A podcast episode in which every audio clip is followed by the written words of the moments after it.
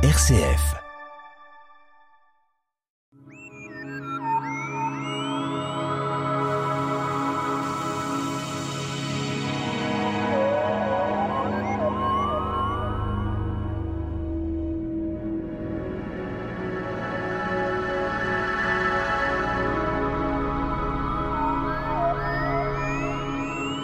La conception de l'univers a depuis des millénaires posé beaucoup de questions âge, dimension, structure, évolution, études scientifiques et observations.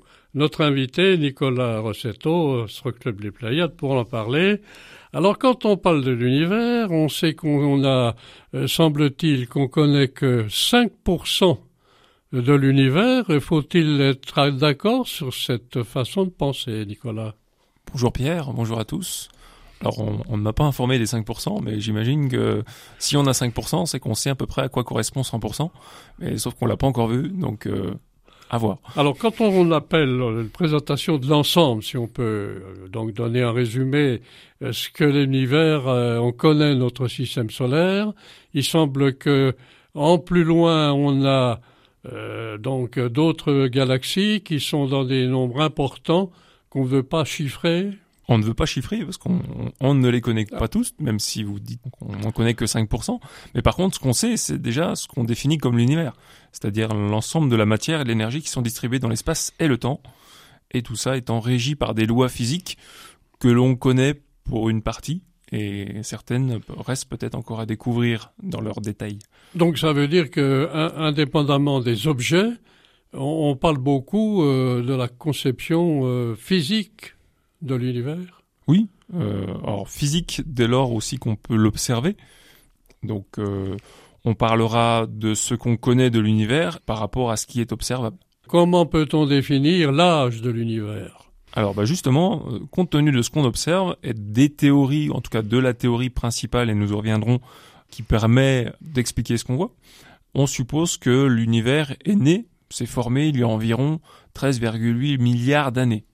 Alors la taille de l'univers, puisqu'on en est là, on connaît l'âge, 13 milliards d'années, et la taille, euh, comment peut-on la comparer avec, euh, euh, mettons, notre système solaire, c'est une taille immense déjà de superficie? Ah oui, oui, c'est gigantesque. Dès lors qu'on va parler de taille, taille supposée de l'univers, on va supposer que l'univers est fini. Bon, ce qui reste à prouver, mais bon, on va supposer que l'univers est fini, et des observations qu'on peut en faire et des théories qu'on a pu construire autour, on suppose que cet univers fait environ euh, 100 milliards d'années-lumière de diamètre. Alors observable, bien sûr, mais de quelle façon on observe l'univers? On a euh, déjà une difficulté euh, pour notre système solaire à le comprendre et puis à l'évaluer. Alors a fortiori, quand on va derrière ou plus loin, c'est encore beaucoup plus compliqué, on n'a que des détails ou des suppositions? Alors encore une fois, c'est par rapport à ce qu'on observe, et essentiellement par rapport à la matière qu'on observe. Donc si on s'intéresse à ce qu'on définit comme univers, on disait de la matière et de l'énergie, si on s'intéresse à ce qu'on observe, c'est essentiellement de la matière, on observe voilà des, étoiles, des poussières, du gaz, des planètes, des exoplanètes, euh, des satellites, euh, des astéroïdes, des comètes. Il y a tellement de choses qu'on observe qu'on se dit bah, finalement à partir de cela, c'est ce qu'on connaît et ce qu'on essaye de comprendre. En plus de cela, on parlera aussi d'énergie, c'est-à-dire ce qui est nécessaire pour effectuer des transformations. Et euh, cette énergie-là apparaît plutôt dans les équations qui ont été construites par rapport aux théories et euh, c'est à partir de cela qu'on suppose que euh, l'univers a tel âge, telle taille et telle caractéristique. Alors revenons quand même à la, la structure de nos galaxies. Peut-on donner, les galaxies sont une composition de l'univers, peut-on déjà donner un, un espace, euh, un certain chiffre concernant les galaxies? Alors on sait déjà, euh, le, la notion de galaxie a été, on va dire, inventée il y a un siècle environ dès lors qu'on s'est rendu compte que certains objets lumineux qu'on observait dans le ciel avec des instruments n'avaient pas forcément les mêmes structures que d'autres et en plus s'éloignaient de nous. Et en mesurant par des techniques particulières, en mesurant la distance de ces objets-là, on s'est rendu compte qu'ils étaient beaucoup plus loin que d'autres. Et on s'était dit, on s'est dit, bah, nous vivons à l'intérieur d'un de ces objets-là qu'on va appeler galaxie. Et euh, l'observation de l'éloignement de ces galaxies-là nous a fait prendre conscience euh, finalement dans quel espace, dans quel univers on évolue. Alors, euh, en parlant justement d'évolution, alors l'évolution de l'univers, vous avez dit 13 milliards d'années qu'il a été donc construit. donc là, l'évolution, on peut penser que certains systèmes solaires disparaîtront pour diverses raisons, comme le nôtre. Euh, au bout de combien d'années peut-on dire euh, notre univers, euh, notre galaxie, notre système solaire disparaîtra? Alors les, la première, les premières traces de matière datent pratiquement du début de la formation de l'univers, début supposé. Et lorsqu'on parle de notre système solaire, on dit traditionnellement que notre Soleil est né il y a 4,5 milliards d'années, donc par rapport à 13,8 milliards d'années, c'est relativement jeune, ce qui veut dire que d'autres systèmes solaires certainement d'autres systèmes sont apparus et ont disparu entre-temps, et le recyclage de cette matière-là a permis la formation de notre système solaire. Donc, euh, l'évolution de nos systèmes solaires, on imagine, compte tenu des théories actuelles, notre Soleil va s'effondrer tranquillement sur lui-même, va disparaître, disperser sa matière et qui va donner euh, une source de formation d'autres systèmes plus tard. D'autres systèmes en préparation. D'autres systèmes en préparation. D'ailleurs, il y en a en ce moment en formation, il y en a d'autres en disparition. On, on, observe à peu près tout dans l'univers. On peut estimer euh, 50 ou 100 milliards d'années euh, supplémentaires. Alors pour l'univers, pourquoi pas euh, Je ne suis pas allé euh, euh, aussi loin dans le dans le fonctionnement de la théorie actuelle, mais bon.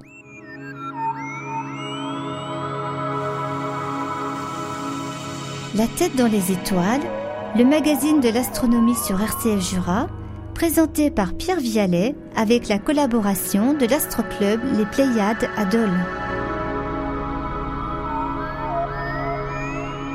Notre invité, Nicolas Rossetto, pour nous parler de l'univers qui est quelque chose d'assez extraordinaire, c'est dire 13 milliards d'années et pour notre univers, c'est 5 milliards d'années, des chiffres écolement fondamentaux, mais assez difficiles à comprendre, et c'est pour ça qu'une étude scientifique est nécessaire. Ah oui, comme toute étude, dès lors qu'on veut euh, comprendre le fonctionnement de quelque chose, la méthode scientifique est quand même la meilleure.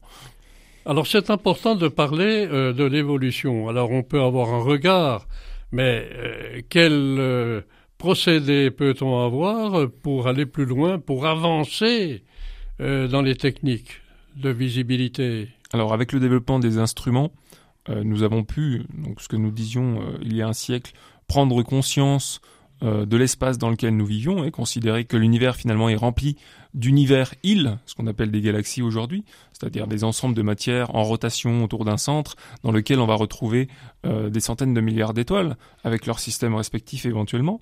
Et euh, ces, euh, ces galaxies-là se retrouvent aussi par centaines de milliards dans notre univers, l'univers qu'on peut observer, et on suppose que au fur et à mesure que l'univers s'étend, étant donné que ce dernier grossit, le nombre de galaxies, la quantité de matière va continuer à évoluer.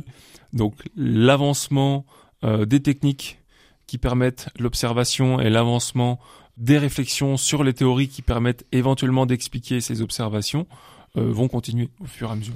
Alors bien sûr, il y a la formation d'univers. On se pose toujours la fameuse question euh, de théorie, le, la théorie du Big Bang, qui a été découverte dans les années 1800.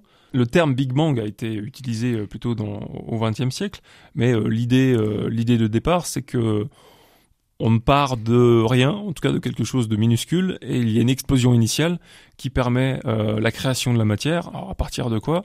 Euh, La création de la matière, l'énergie, et euh, une évolution de, cette quantité de matière-là, d'énergie, dans un espace qui s'étend.